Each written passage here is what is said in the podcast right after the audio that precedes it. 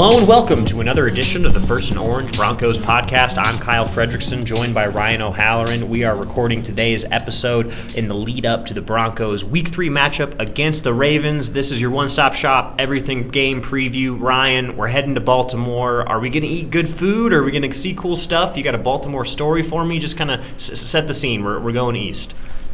couple Baltimore stories. Okay. Um, one, getting there, Uh-oh. getting to the stadium. Is I purposely make a U-turn because that's the only way I know how to get there. Once I get off the interstate, I go to the service station, make a U-turn, and then the directions on my parking pass Oh, match man. up. Don't, if you're listening to Baltimore PD, please don't pull us over, but continue. Well, it may be a legal U-turn. I didn't, see- I didn't see a sign, and if I did, I'd get pulled over. I say I'm not local. I didn't see the sign. Right. Um, the crazy. I've covered a couple games in Baltimore. The craziest one was, I want to say 15. Jags were, Jaguars were playing there. Jaguars had the ball around midfield. Time running out, down by two, I think. And Bortles uh, throws an incompletion, but he gets face masked. Hmm. So it's, no time's left. So the play is extended by one down. Ah. 15 yard penalty. They hit a 52 yard field goal, steal the game.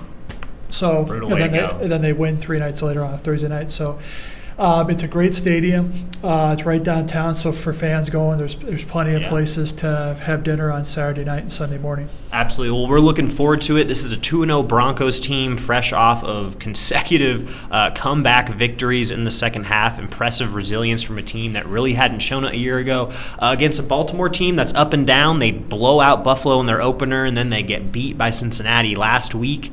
Uh, Ryan, you know, I think these are both teams that have a lot of upside and, and have quarterbacks that think can, can do pretty well in this league. But what do you make of this matchup? Uh, the, I believe the Broncos are slight underdogs. Is that right? Yeah, they're five, five and a half Yeah, point yeah. dog. You know, the Ravens have the edge. They've had 10 days between games. Um, they have the home field, but I think these teams are pretty evenly matched, which means they're pretty average. Uh, neither team made the playoffs last year. The, the Ravens choked away their chance to get a wild card. But um, you know, veteran quarterbacks obviously Flacco's played a lot more football. Uh, young running backs, veteran receivers, premier pass rushers with Suggs and Miller. So, uh, you know, I don't, don't want to ever say te- the teams are built the same way, but both teams want to run to set up the deep shot uh, via play action, get the lead, and then rush the hell out of the passer. That pretty much should be the blueprint for both teams. As we talk about the Broncos quickly, before we shift gears over to the Ravens, let's talk about Case Keenum a little bit. Uh, you wrote about him in, in Thursday's paper, talking about coming back from injury, hurting the knee, just a little bit, a bit of soreness for a guy who took some big hits. But are the interceptions a concern? Here, here's a guy who hadn't had this problem last year, and here we are, two weeks in the season, four picks, the accuracy maybe not what we expected. We, we thought this was going to be the guy's strong suit, right? Very, uh, very concerned. Uh, you know, four interceptions, tied for the league lead. Completion percentage down in the low 20s ranking. Same with quarterback rating. The interceptions, you play long enough, you're going to have a game where you have a you know hat trick. Um, he had one last week. What i what if the Broncos were admitting concern? What it would be is he's just not accurate sometimes. Um, there was a pass to Jeff Heuerman. It was wide to him. Uh, on a couple of uh, dump dump off passes in the flat, he had too much heat on him. You know what bounced right off Philip Lindsay's helmet in Week One. Philip didn't have a chance to put his hands up. So I think it's you know it's two games in. Just because he's a veteran, you realize you maybe forget it's a new system and new players. But uh, you know the positive is that he, he knows how to get out of the pocket, knows how to avoid pressure, extend the play. But I think the Broncos were counting on him to maybe be a little bit more uh, crisp. Right, and you know, you mentioned it, a small sample size, two games, but something to watch. This was a, like I said, an area of strength and now an area of concern. So let's flip the coin quickly here, talk about the Ravens, and I'll kind of set myself up for this one. I'm writing about Lamar Jackson, or I did write about Lamar Jackson more accurately, uh, being a guy the Broncos are going to have to prepare for, but they don't really know what to expect, being that Jackson is a former Heisman Trophy winner who can be a co-quarterback, he can play quarterback, running back, receiver, um, a lot of different things. The Broncos did very well against Russell Wilson, who has a lot of mobility at quarterback with six sacks. But Ryan, you know, with Jackson being that he's a rookie, being that there's more unknown, what do you think Broncos fans should be most concerned about in terms of how he's defended and, and what he might do to them? Well, they should count on him if he's in the game and receives a snap, he's going to run it. Yeah, okay. Um, he has what nine carries and ten snaps, something like that. So he'll run some down the line option where he well you got to defend the pitch man, got to defend the the quarterback, and that means he's a free hit. So hit him. You know, as soon as he gives that action, he's off limits, or in terms of the quarterback rules. To me, it just feels like it's a forced exercise.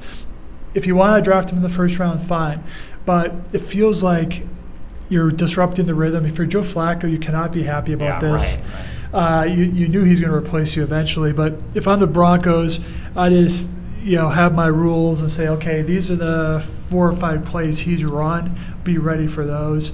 If he passes, I'd be surprised. Yeah, this is a you know a Broncos team through its five win season last year that went one and seven on the road. Uh, tough thing to do. This is what playoff teams do. This is what championship teams do. Ryan, I don't know. What, what do you make of kind of a young team learning to win on the road? Is it simply making plays when they matter most? Is there a lot more to it than that? Well, I mean, there's enough veterans on this Bronco team where you say, okay, maybe they can carry these guys.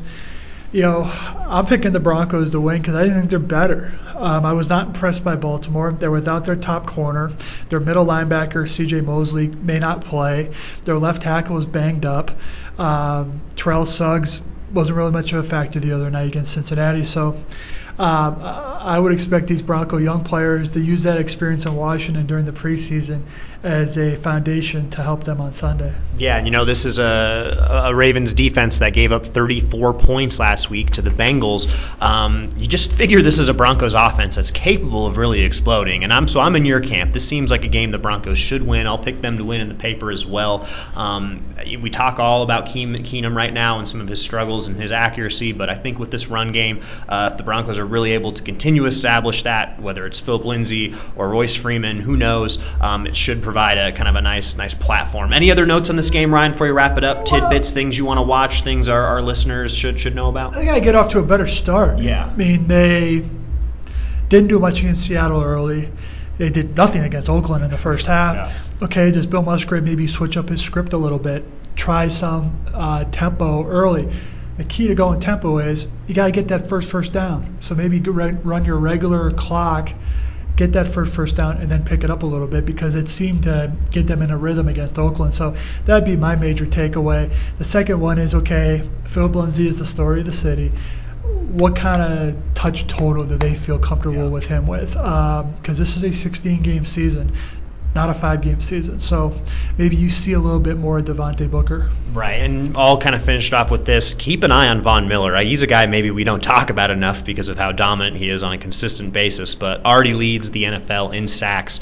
Uh, could be on the, the precipice of a really special season if he's able to continue this production. Um, had one taken back uh, last week because of a Shaq Barrett hold. Uh, there was a bit of a slapping fight in the in the locker room. I don't know if you're aware of this, Ryan, but slaps were exchanged. Uh, you can find the evidence on social media. Uh, Von and, and Shaq having some fun. Have you, you ever get involved in any locker room pranks? Thought, You've been involved in this? I thought that was Todd Davis. Penalty. Was it Todd Davis? Yeah, okay, maybe so that the was Shaq related. Barrett thing was something okay, else. so, so yeah, But- that's right. I've had people yell at me in the locker Oh, room, and I've yelled back.